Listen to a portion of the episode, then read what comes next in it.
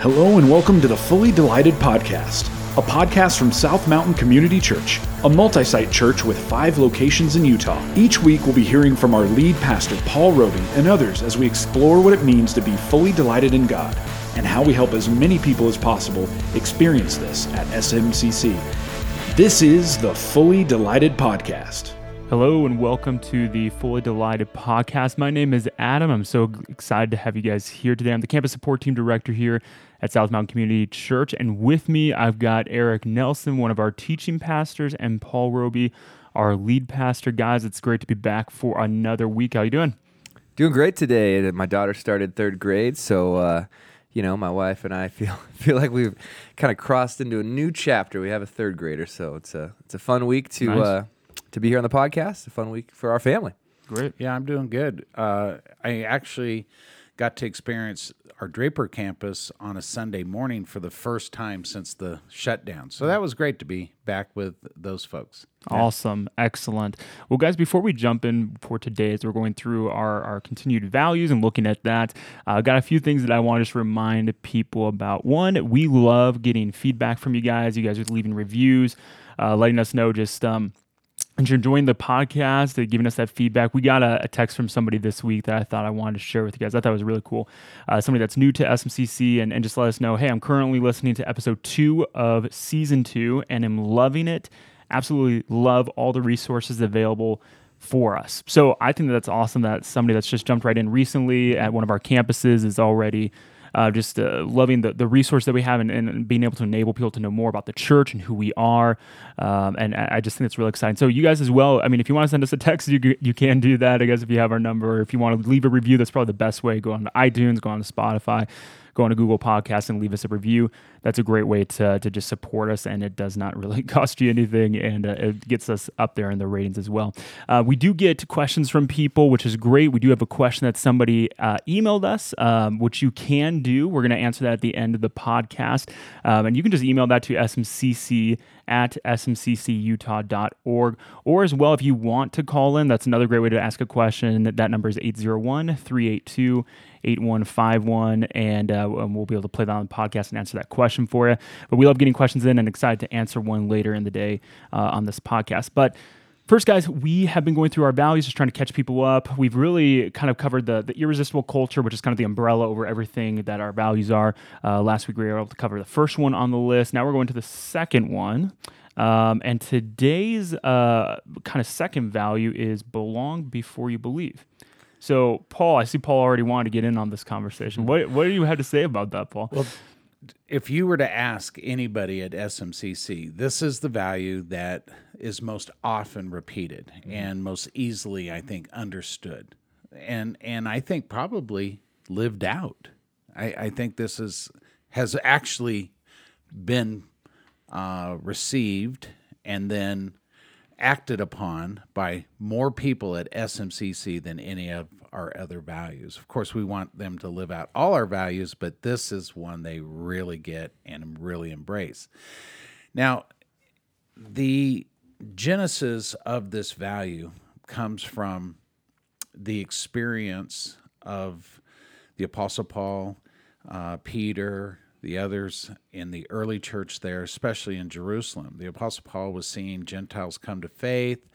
Um, he he was an apostle to the Gentiles, and so his heart was for people that weren't insiders. You know, the Jewish people were insiders, and, and the Jewish Christians were insiders. They still lived in a very Jewish culture, and they practiced their Christianity with a with a lot of Jewish flavor to it. Mm-hmm. And so now this is quite a challenge to those people living in Jerusalem thinking, can people really be a Christian without being Jewish? I mean, shouldn't they be circumcised? And I isn't Jesus Christ the the God of the Jews as well as you know mm-hmm. the, eh, first and then the the God of the Gentiles? And so they had a they had a council. It's called the Jerusalem Council, and they came together and they basically fought it out. And uh, there was a a group of people that used to be Pharisees that had to actually experience new faith in Christ. And and this group was pretty influential because they were FDFD, you know, in the in their day, and they they didn't want others to pollute what they considered a pure form of Christianity. Unfortunately, it was a very legalistic Judaism oriented type of Christianity. And so, after it was all said and done, uh, they came to this conclusion, and I and I think this is. Uh, I think this is James or Peter. I can't ever remember who said this. I think it's Peter. It is my judgment, therefore, that we should not make it difficult for the Gentiles who are turning to God. That phrase is what has driven this value. We should not make it more difficult uh, for anyone who's an outsider who wants to turn to God. Let's make it as easy as possible. Uh, I was at a conference once. Uh, it's called the Drive Conference at North Point. And Andy Stanley brought this ladder out onto the stage, and he said, uh, most people experience church this way. And he pointed to a ladder. It was missing all the first several steps. And, and it looks like this giant leap to become involved in church. Like you got to become a member, or you got to, you know, walk the aisle, or you got to commit yourself 100%. And it's missing the first steps. And so what what drives us here is we want people even before taking a step or maybe that first step is actually walking through the front door. That's a step. We want to honor that and we want to reward that with a welcome saying, "Hey, awesome. You're here. We love you. You don't have to change for us.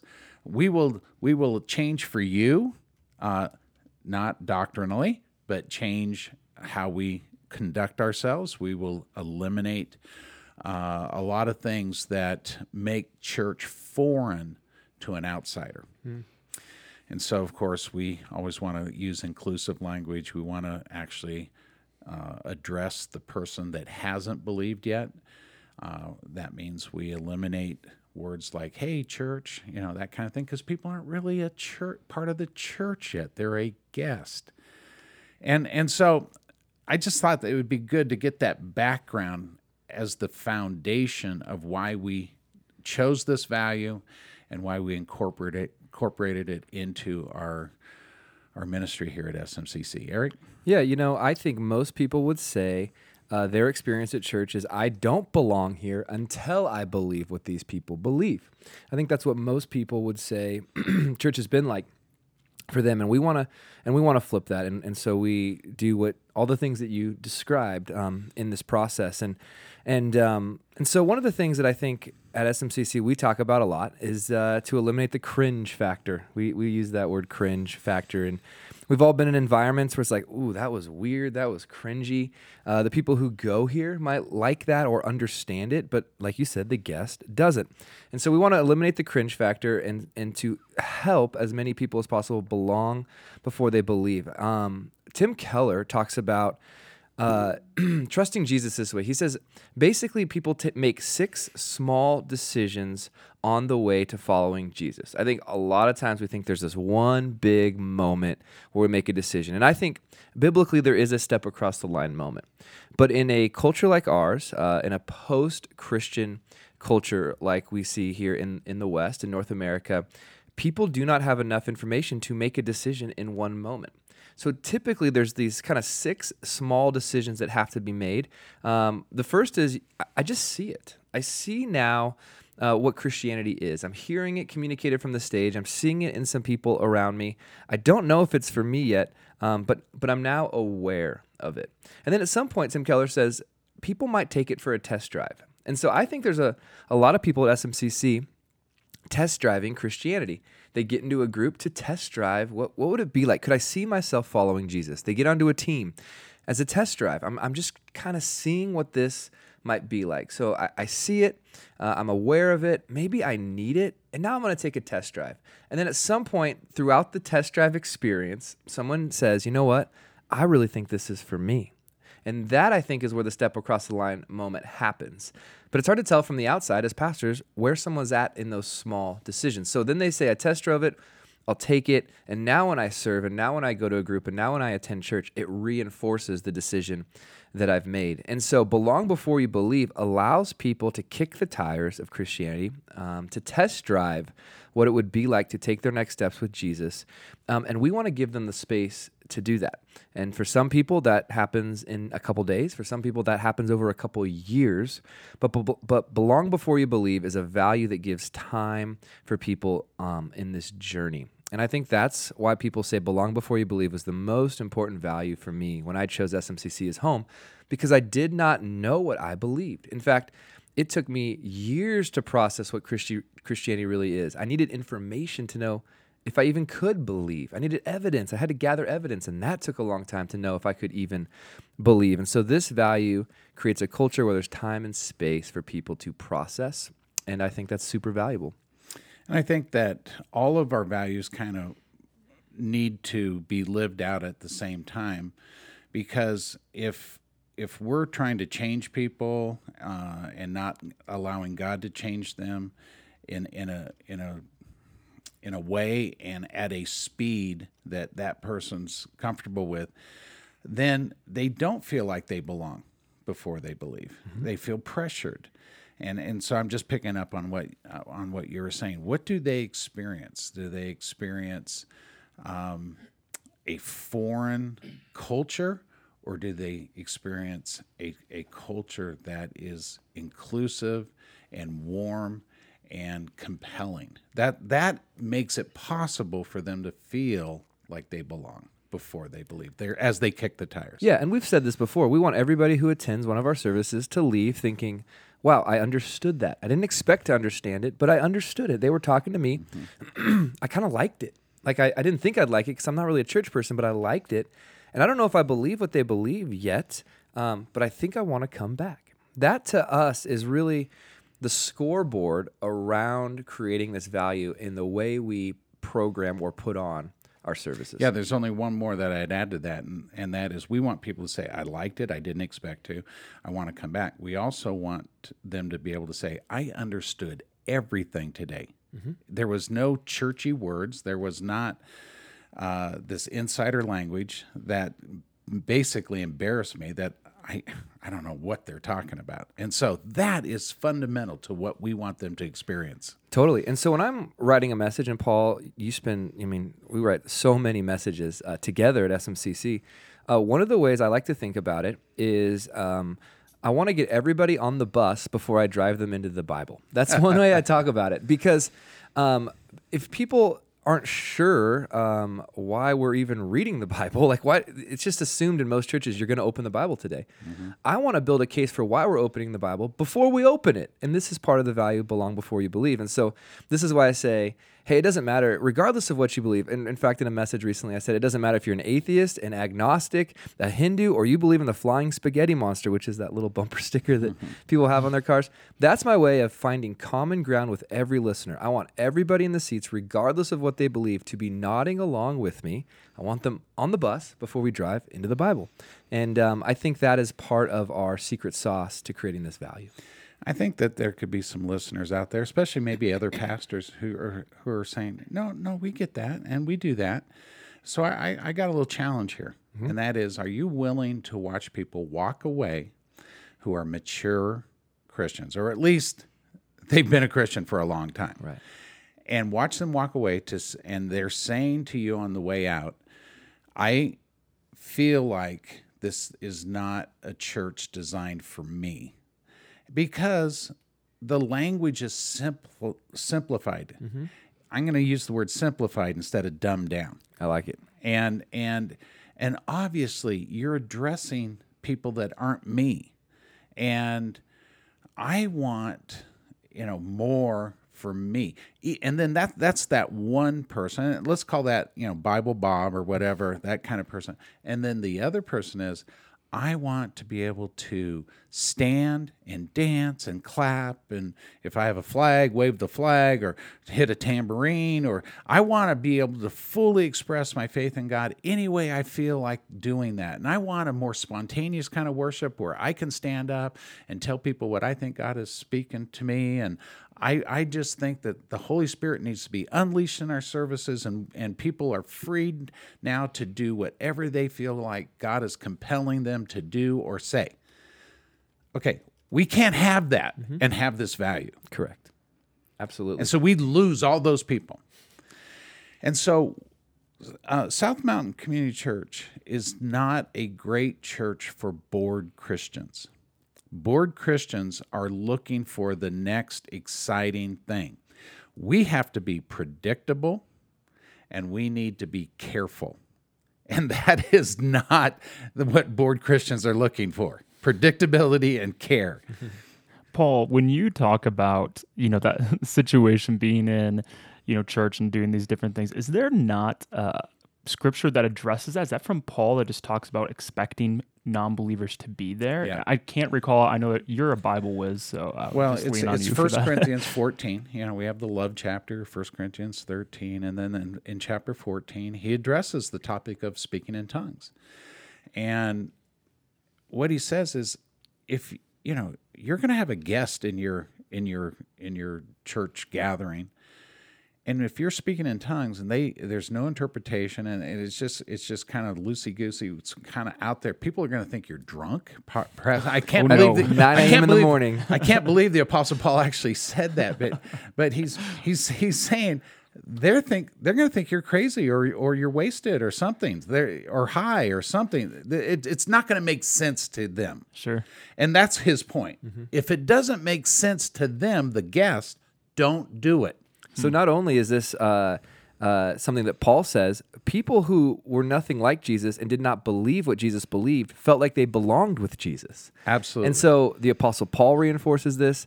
Um, the leaders of the church in Jerusalem reinforce this, and Jesus modeled this. So when someone says, "Oh, belong before you believe," come on, that's like this sellout, shallow, postmodern type of church that's caved to culture. I say, no, this is historic Christianity.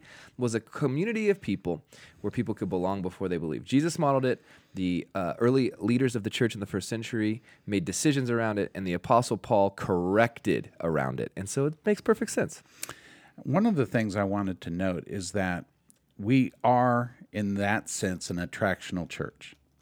Uh, we want to attract unbelievers. Mm-hmm. We want to attract believers too, but we're particularly wired to reach people that don't yet believe, and that's why this is an important value.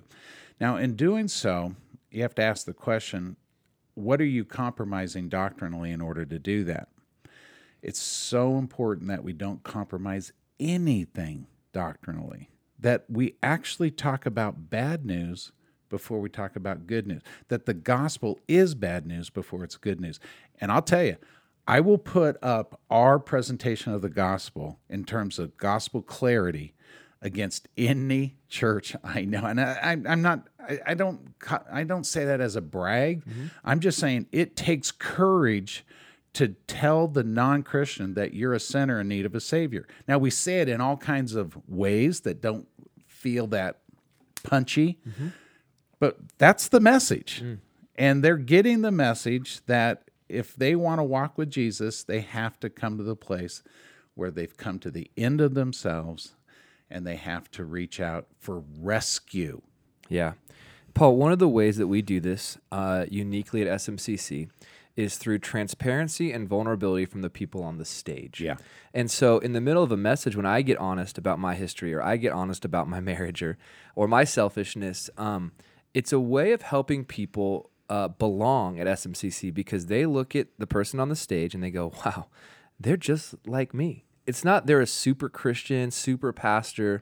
Look at them, they have it all together and I need to be I need to be like them. It's it's wow, I feel like I can belong here because these people they get me, they they know me and I might not be a Christian, but I have the same hurts. Um, I've made mistakes and they've made mistakes. And so when it comes to communicating the bad news of the gospel, um, it is easy to create co- common ground with a listener, not saying you're a sinner, so come on, don't we all agree? It's saying, here's my own life. Have you ever experienced this in yours? And people go, yeah. And then we say, what do you think the best explanation is for this?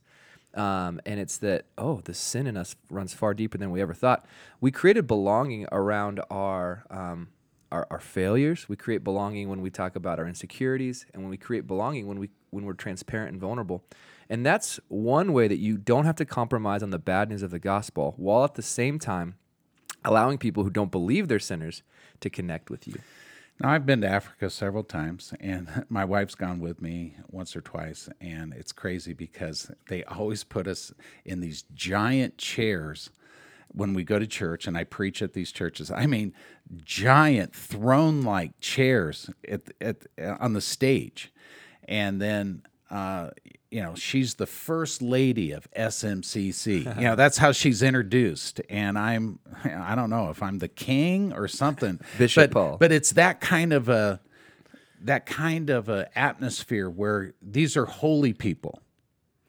And it's really, I think, injured the ministry of the gospel in Africa to have that kind of mindset that there's uh, the pastor's the, the the the one that is just more holy than everybody else. In fact, I'll tell you a quick story. One time, uh, there was actually a procession that started in the dirt park, parking lot, and uh, the the choir was all in these chartreuse um, choir robes and they led the way and they're dancing and they're clapping and everybody's clapping and singing and the pastor and i were the last two uh, to come in and you know people are cheering when the pastor came in with me I'm like, I've never experienced that before. I think I could introduce this to South Mountain, but it, it, you know, the the the uh, the piano's hooked up to a car battery that was taken out of the pastor's truck, and you know, it's, it's just that type of thing. It's very rural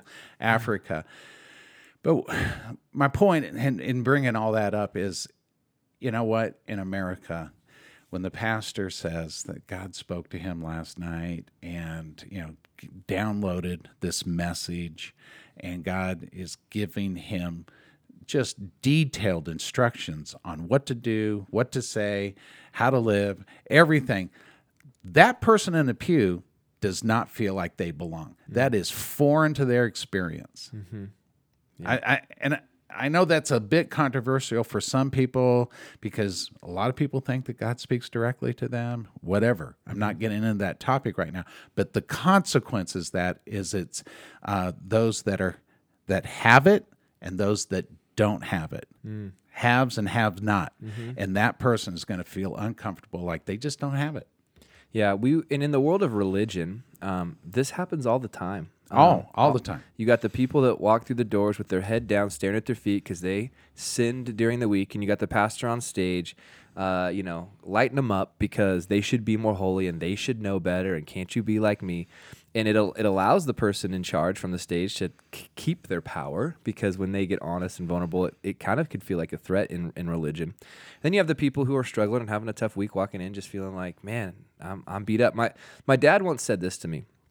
My dad, and I'll, I'll never forget it. Uh, my dad grew up in religion, uh, and one day we were talking about church. He doesn't attend church. Um, to this day. I think it, you know, sometimes my mom puts it on on Sunday mornings, watches SMCC online in the Northwest. But uh, one day he said this to me, Eric, uh, why would I go to church um, just to leave feeling worse about myself than I already do?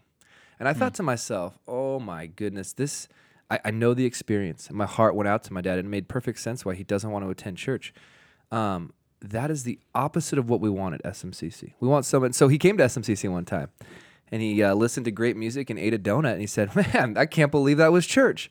And i said i thought to myself yeah this is what it's like to have a different value um, at church. And so in utah people find out you're a pastor and their heads kind of explode a little bit. They've maybe never sometimes never met a pastor so they have all these unique questions and i don't know if we want to dive into that here but uh, but really unique questions about uh, our role our responsibility.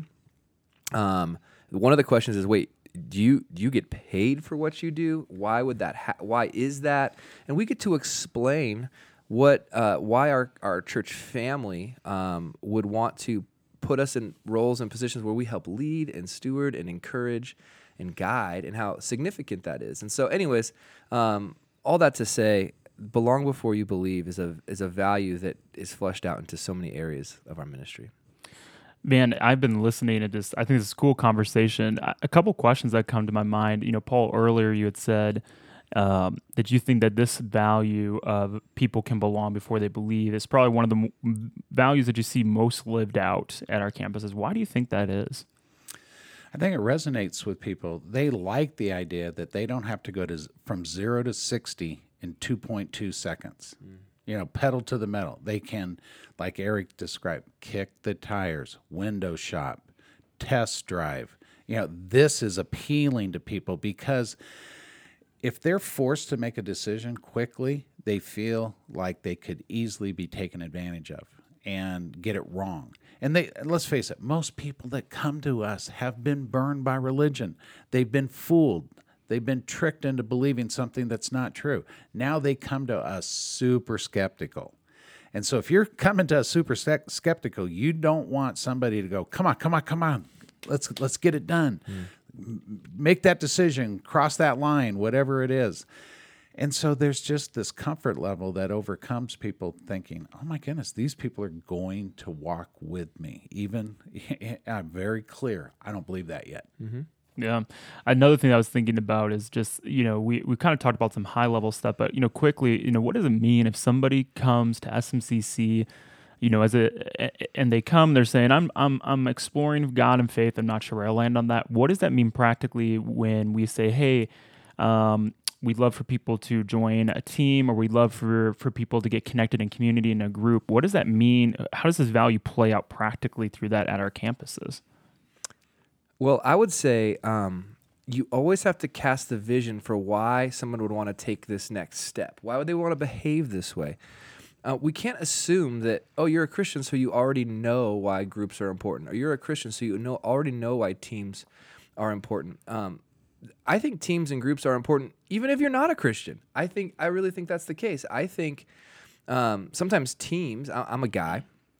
I prefer getting to know people shoulder to shoulder rather than face to face, and I prefer getting stuff done rather than talking about my feelings. And so, uh, when I first started attending a church, I wasn't sure I believed what they believed, but I was happy to play bass in the band because shoulder to shoulder with these people, I was able to experience the community and belong. So we talk about belonging, and a lot of people think, oh, I can just sit in the seats and belong. No, belonging ex- extends further than that. Belonging happens in teams. It happens in groups. It happens beyond um, the uh, the rows and extends into circles. And so this is an, a helpful way to talk about it. If you want to know what we mean about belong before you believe, you want to see how deep it goes. Take a step out of a row into a circle. Teams are circles. Groups are circles uh, and circle up with some people to see. And so, very practically, I'm not going to assume that people are going to serve or volunteer or join a group just because it's what you do when you're a Christian. I want to cast a compelling vision for why you need that. Here's one way I, I like to talk about it with groups. If you wait to get in a group until you need a group, you won't have a group that loves you when you need it the most. You have to make a pre decision that I need community before I feel like I need it so that you have it when you really do need it. Now, you don't need to be a Jesus follower to understand the significance of what I've just said. You, don't have to be a Christian to go, you know what, I need some people around me. What type of people do I want around me? Well, I want loving and kind people around me. Where do I find loving and kind people? Well, you can find them in a lot of places. Um, but SMCC is full of some of the most loving and kind people I've ever met. And so you don't need to have been baptized to jump into a into a group or to serve in guest services. And so um, that's how deep this value really goes for us. And I think it's in every human to belong somewhere. Every human wants to belong somewhere. It might be your foursome on the golf course, might be the gals you go shopping with, might be your kid, the parents of your kid's baseball team. Be like, these are these are the people I understand, and they understand me. And I, I'm so impressed with the people who call SMCC home that are some of the most understanding people I've ever met. And so, if you're listening to this and you you're not a Jesus follower, maybe you don't even plan to become one. I hope you'd still check out a team or a group at SMCC because you will find people that you can belong with, and from there, um, you'll have community when you need it the most. Well, Adam, I when you asked that question, I, I kind of thought back on uh, our huddles that we do before uh, our services on Sunday. And I, I know, Adam, you do a great job with a huddle. I've seen you in action. And, and oftentimes we remind those teams that are serving on Sunday morning, children's ministry, guest services, band, whoever it might be. This is somebody's first Sunday. Mm-hmm. Yeah, we like to say that. It's someone's first time. And so let's just be aware of that. And I might tell a story of a person that was in my What is Christianity class. And until you go to a class like that, I don't think the average Christian recognizes how far from God some people are that come to SMCC. Mm-hmm. How how this is a completely foreign world to them. Mm-hmm. Like when when we advertise what is Christianity, we like to say this is for people that don't know anything. And it's important that we say that so that people will come. The people we want to come will come because they already know that they don't know anything. And then when we have the class, they demonstrate they don't understand anything. And those are people sitting in the seats every Sunday. For every one person in what is Christianity, there's probably two people sitting in the seats that haven't attended yet, and they're just kicking the tires. One time, uh, this is a this is a helpful way to tell this uh, story and to illustrate this value. If you're a Jesus follower, surely uh, you've been to a church setting or an event, or maybe you are this person where people's are people's hands are raised during the singing. Okay, people's hands are raised, and and I understand why we do that. I like to raise my hands at times. Uh, if you go to a sporting match, that sounds like soccer. That's I don't like soccer. But if you go to a hockey game, they score a goal. What do you immediately do? You jump up, you put your hands into the air, you make a fist. You know, there's something to celebrate, and our our our physical bodies are a part of the celebration. Uh, they're a part of what's happening in our lives. Sometimes I have my hands open. It's a symbol of surrender. Sometimes I have my hands up. It's a symbol of victory. And, and I understand that. And so people at SMCC, they understand that. The hand raisers are not weirdos. But when a person comes in for the first time, uh, a guest, they once asked us, and this happens a lot, why are they raising their hands to ask a question during the singing? They're thinking back to school. You raise your hand to ask a question. And that is an example of how much this person is a guest. Like they they don't know the etiquette that like and it's not even etiquette. They don't know the Christian subculture that people raise their hands when they sing as an expression or a demonstration of what they're singing. We are Christians. We understand that. If you're listening to this and you're a Jesus follower, you understand this. If you're not a Jesus follower and you've only come to SMCC a few times and you stumbled onto this, you're probably thinking, why are the weirdos raising their hands in church? Well, now you know why they raise their hands, the symbol of celebration or surrender. But now, if you're a Jesus follower, you understand why not a lot of people do that here. And it's because uh, there's a guest in the room and the guest is thinking are they trying to ask a question? Is the band going to stop and say yes you over there what's your question you know this is just a perfect example of where um, outsider and insider culture come together. And uh, so anyways that's just a, a, way of thinking about this and observing this. Yeah and i was just thinking about uh, just kind of as we wrap this up thinking about how i just so enjoyed this conversation that i had with somebody uh, yesterday that attends one of our campuses has been coming for uh, you know about a year and sat down with her and was talking with her about a lot of different things. But one of the things I thought was so cool is her just understanding um, the culture that we're talking about, belong before you believe, because she even recognized it. Like I said in our messages, she was saying, you know, I realized that the message on Sunday. There's there's a portion of it that's for me, and then there's a portion of it that's for that person that doesn't know Jesus yet. You know, I think I've heard you call Eric kind of double barreled yeah. uh, you know, preaching. Um, a, bullet, a, bullet, in the gun for each listener. Maybe I should yeah. have like a more kind metaphor. Something else besides a bullet. It's a Twix. It's a Twix candy bar. You got. Yeah. You gotta. You gotta. You got the two sides. Yeah, the two sides. Yeah, yeah. But I just I love that she just recognized. She said, you know, this is such a big mission field here, and so I recognize that the you know on Sunday. It's part of participating in a way of reaching with people. And she admitted, you know, in my small group, we do dive a little bit deeper and we do talk a little bit more um, to to gain more understanding. But on Sunday, I just know coming in that um, this message is not 100% like dialed into the believer that has known Jesus for a while, and she's okay with that. You know, I think that just really well uh, just summarizes somebody that understands um, that you can belong before you believe, and that's part of being a part of SMCC. Yeah, there's there's no you know no surprises here. I would say the first five minutes or eight minutes of a message is getting everybody on the bus. Those are the those are the moments in the message that are designed for the person who doesn't really know if they want to listen. They don't know if they want to listen yet. They don't know if they trust the person they're listening to. Mm-hmm. And then the next few minutes of a message, I think, are are are often geared towards making an argument for a conclusion, and then the conclusion is geared for the Jesus follower. And so, uh, when I step back and look at a message, might be four or five pages typed up, and I'll say, where are the moments that have uh, the Jesus follower in mind, and where are the moments that are geared for the non the non Jesus follower? And um, I'm, I'm just, it's just a discipline of mine to look at a message and evaluate it uh, in those terms. Excellent.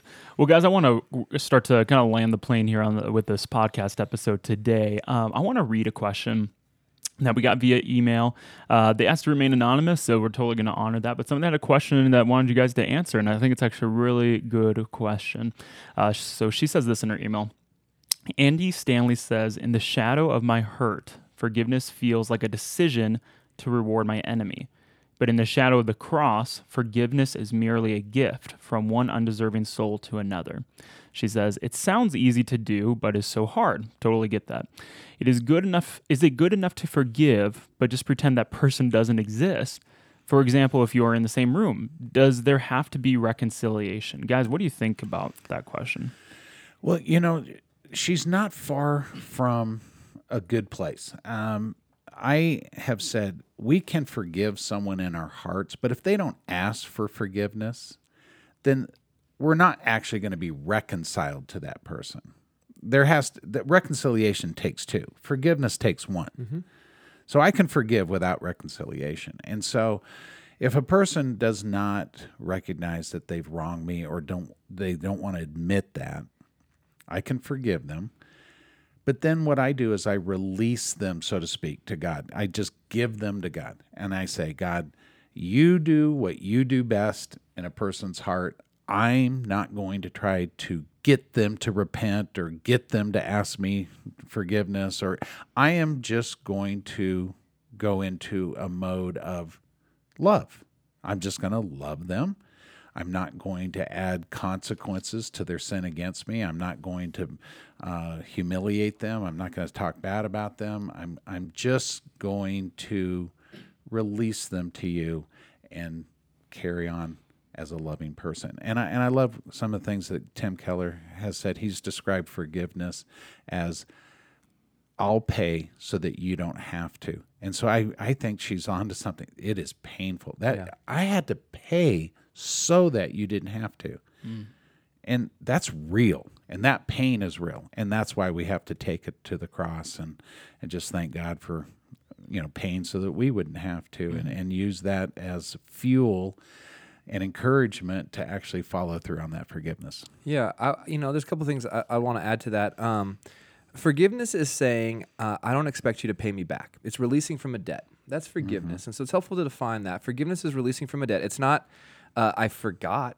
Forgiving is not forgetting. It's right. releasing from a debt. Uh, it's not things go back to normal either. All right. And so she's kind of getting at that like, do I pretend I don't see them? And, and how do I do this? So when someone hurts you, they actually have taken something from you.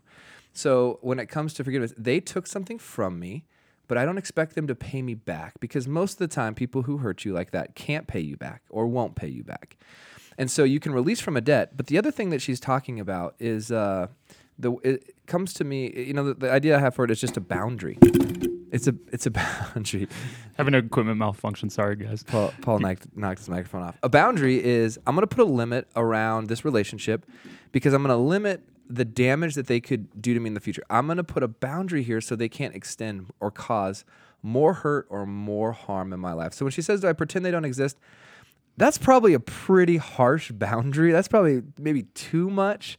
Um, but certainly a boundary is uh, I'm not going to, the relationship's not going to look like it used to. I'm not going to hang out with you alone, perhaps. I'm not going to confide in you with this. I'm not going to open my life up to you in this way. And this goes into so many. Right. I'm not going to continue to invest in the same way I did before. Absolutely. And so I would encourage uh, the person who sent this email to realize forgiving means releasing from a debt. I would encourage that person to do that. Don't expect them to pay you back.